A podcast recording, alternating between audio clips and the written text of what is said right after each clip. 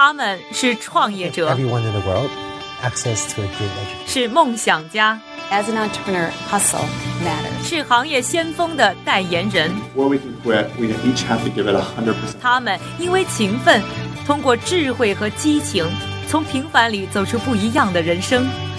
我是一加，这里是创业美国，带你了解美国前沿创业者成功背后的故事。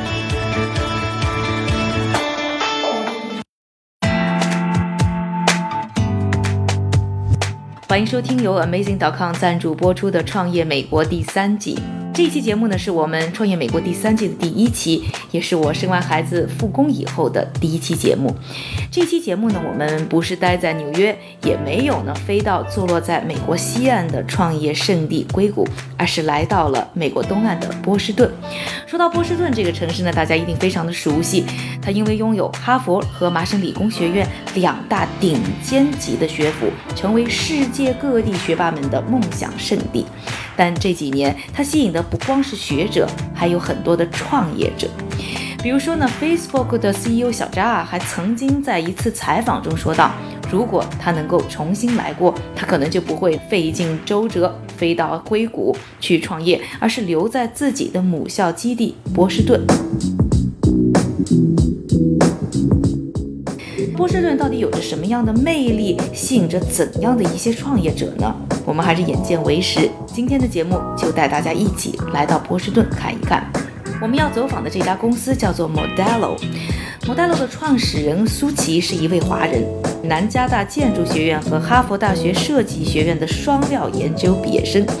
他还是哈佛设计学院有史以来唯一获得数字设计奖和结构创新奖的研究生。在学校的时候呢，中国的同学们啊就开玩笑的称他是哈佛的佟大为，按现在的话说，就是明明可以靠脸吃饭，但他却偏偏要靠才华，创立了专为设计行业打造的高科技公司 Modelo，走起了霸道总裁的路线。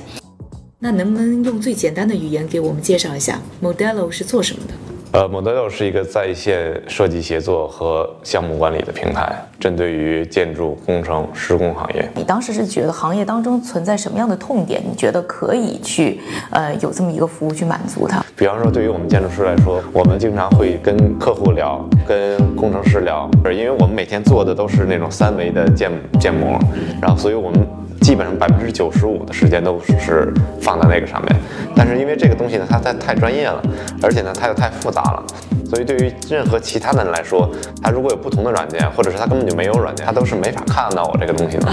所以我们需要干的事儿是什么呢？每天就用邮件来来来截屏，然后呢，中间过程中会流流失很多的信息。嗯，所以就是缺乏一个共有的平台，所以几方就沟通上面会觉得费特别费劲。是的，非常非常难的。因为软件的不对等，造成了咱们之间没有办法沟通。对于这个事儿，所以这个东西现在对于我们我们的这个东西来说的话，你只要 drag 就是拉上来，把你的文件直接拽上来，它就在里面，你在一个网页里面就可以、哦、就可以看它了。会把你你原来的那个文件，yeah, 你不需要做任何其他的事。到你这个平台上。对，你拽进来之后就变这样，就像就像你拽进来一个视频，就像你拽进来一个图片一样。现在你拽进来一个三维，你就可以把这个链接发给发给别人，然后他们可以在上面做很多事情。就这样，寒窗苦读数十年，原本的一心要成为建筑师的苏琪，在发现了行业缺陷的时候，也点亮了人生和事业的新一段路程。Modelo 的故事也从此开始了。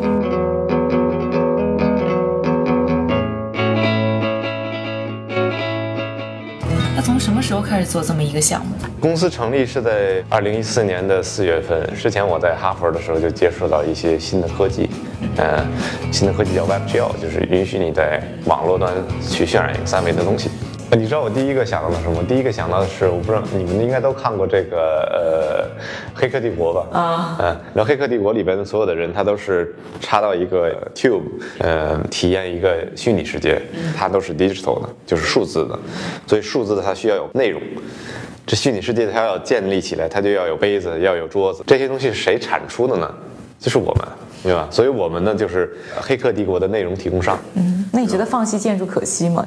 我不能完全说放弃建筑，因为我做的东西呢，还是会跟建筑有很大的关系。你如果了解它整个 CAD 的历史的话，它是从工程类的软件。这些人出来之后做的建筑类的软件，但是他不是不是一样的人，但是以他不懂建筑师，他不懂的，完全不懂。所以你就立志要让这样一个有意义的行业可以工作的更好。是的，因为我自己就是建筑师。在有了创业想法的时候啊，苏琪就非常的明确自己到底要的是什么。说到建立公司呢，一切还得从零开始，不管是组建团队还是寻找投资，对苏琪来说，一切啊都需要在学习当中慢慢的摸索。其中首一个转折点就是遇到自己的合伙人邓天。你眼中的苏琪是个什么样的人？嗯，我觉得他是一个，就是对产品就是非常执着，然后有一些偏执的那种。但是我觉得这个偏执是一个公司要成功，我觉得可能最重要的一个因素吧。那你当时就是已经有了一个远景的想法，怎么慢慢开始把它变成了一个公司呢？之前有另一个另外的合伙人，但是那个人可能就嗯，怎么说呢？不合不适合。后来我才发觉，其实，呃，想当合伙人 level 的话，第一次见面其实就可以决定了。他这个 chemistry 太重要了。当时我们有一个另外的朋友嘛，然后我我们俩就经常聊，然后他就说，哎，我有一个朋友。非常 talented。第一次我还记得是一个 Google Hangout，在网上来了，大三个人的。然后当时一看，哎，我说我说你这个这朋友这太年轻了，邓天看起来很年轻嘛，太年轻了，这十九岁嘛。然后后来 turn out 邓天比我还大，所以对长得嫩。我觉得邓天三个事儿，嗯，特别好的一个人，特别 talented 的一个人，然后呢又是。特别 dedicated 的一个人，找到合伙人的苏琪呢，也开始呢，慢慢的适应了自己的新角色，CEO 和创业者。那你觉得你做 CEO 的位置是靠的什么呢？真诚，嗯，真诚，就是我我是非常真诚的。然后我觉得，呃，执着，呃，我能把它带起来。我已经 plan 了十年、二十年的一个计划，有 vision，同时也有我的这个执行力。所以你觉得也是你的真诚打动了邓天？我这个人是个什么样的人？是能够值得他们能够信任的人。当然，他们也是我能够值得信任的人。所以我们的 CTO 呢，当时也是非常巧合。刚开始的时候是我和邓天我们自己做嘛，我们就想找一个。比较好的程序员来跟我们一起来做这个事儿，因为微博当时还很很很很火，然后就在微博上我有很多 follower，然后在微博上我就发了这样一个帖子，然后呢，当时我的朋友就帮我转发了，然后我们 CTO 呢就看到那个那个帖子就说，哎，我可以做。采访的时候啊，苏琪不断的提到一个词，就是幸运。从遇到自己的导师、合伙人，再到后来的投资人。可以说，他创业路上一直都是遇到了懂自己的人。不过，在我看来，能有这样的运气，离不开的是优秀的产品和有前瞻性的创业想法。是不是要碰到拉钱的事儿了？嗯，我在这边的 MIT，就是麻省理工，做了一个演讲，徐老师和王老师都在。演讲之后呢，就是王老师、徐老师就非常喜欢。当时我就回国去去融资，我约见了可能有二十多个投资人吧。本来那天下午要去徐老师家里，要去见徐老师，然后还挺战战兢兢的，就说哦，去徐老师家里，嗯，被接见了，感觉 挺挺激动的。前一天突然那个真格现在现在真格的 partner 叫李建威，呃，李建威跟突然跟我说说说咱们能先聊聊吗？啊，所以第二天早晨呢，我就去真格的办公室，在楼下碰到了徐老师，我说哎，徐老师今天下午来见你，徐老师转头说哎你是谁？也 很正常，徐老师见了太 太多人太多人了，这很正常。然后呢，我就我就跟徐老徐老师我那个要去见建威，他就跟我说说如果你要上午见建威的话。咱们下午的 meeting 就不用见了，就是建威就可以帮我决定这个事儿，就这种信任就是太太那什么了。连建威的话，这是我所有 investor meeting 里边最有意思的一个，我就是讲我们这个东西。他说你你别你不要讲了，你知道吗？你这个项目是我零九年以来最想投的一个项目。然后说 Are you kidding me？就是怎么突然 out of nowhere 就是你哇就突然说这么一句。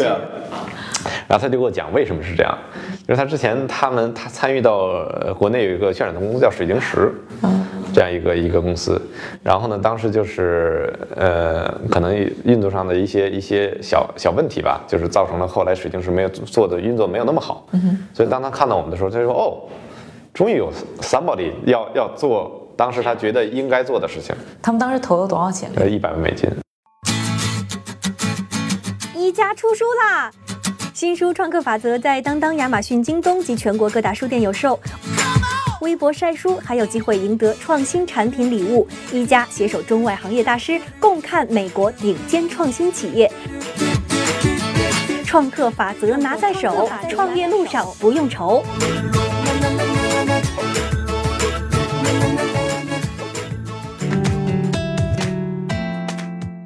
刚刚这期节目呢，带大家了解了坐落在波士顿的创新公司 Modelo 和它的创始人苏琪。关于 Modelo 平台上线的故事，以及呢它的发展潜力到底有多大，我们在下期节目当中还将继续和大家讲述。感谢您的收听，更多内容请在微博、微信上搜索“创业美国”，关注我们。这里还要感谢我们的赞助商 Amazing.com。我是一加，下期节目我们再见。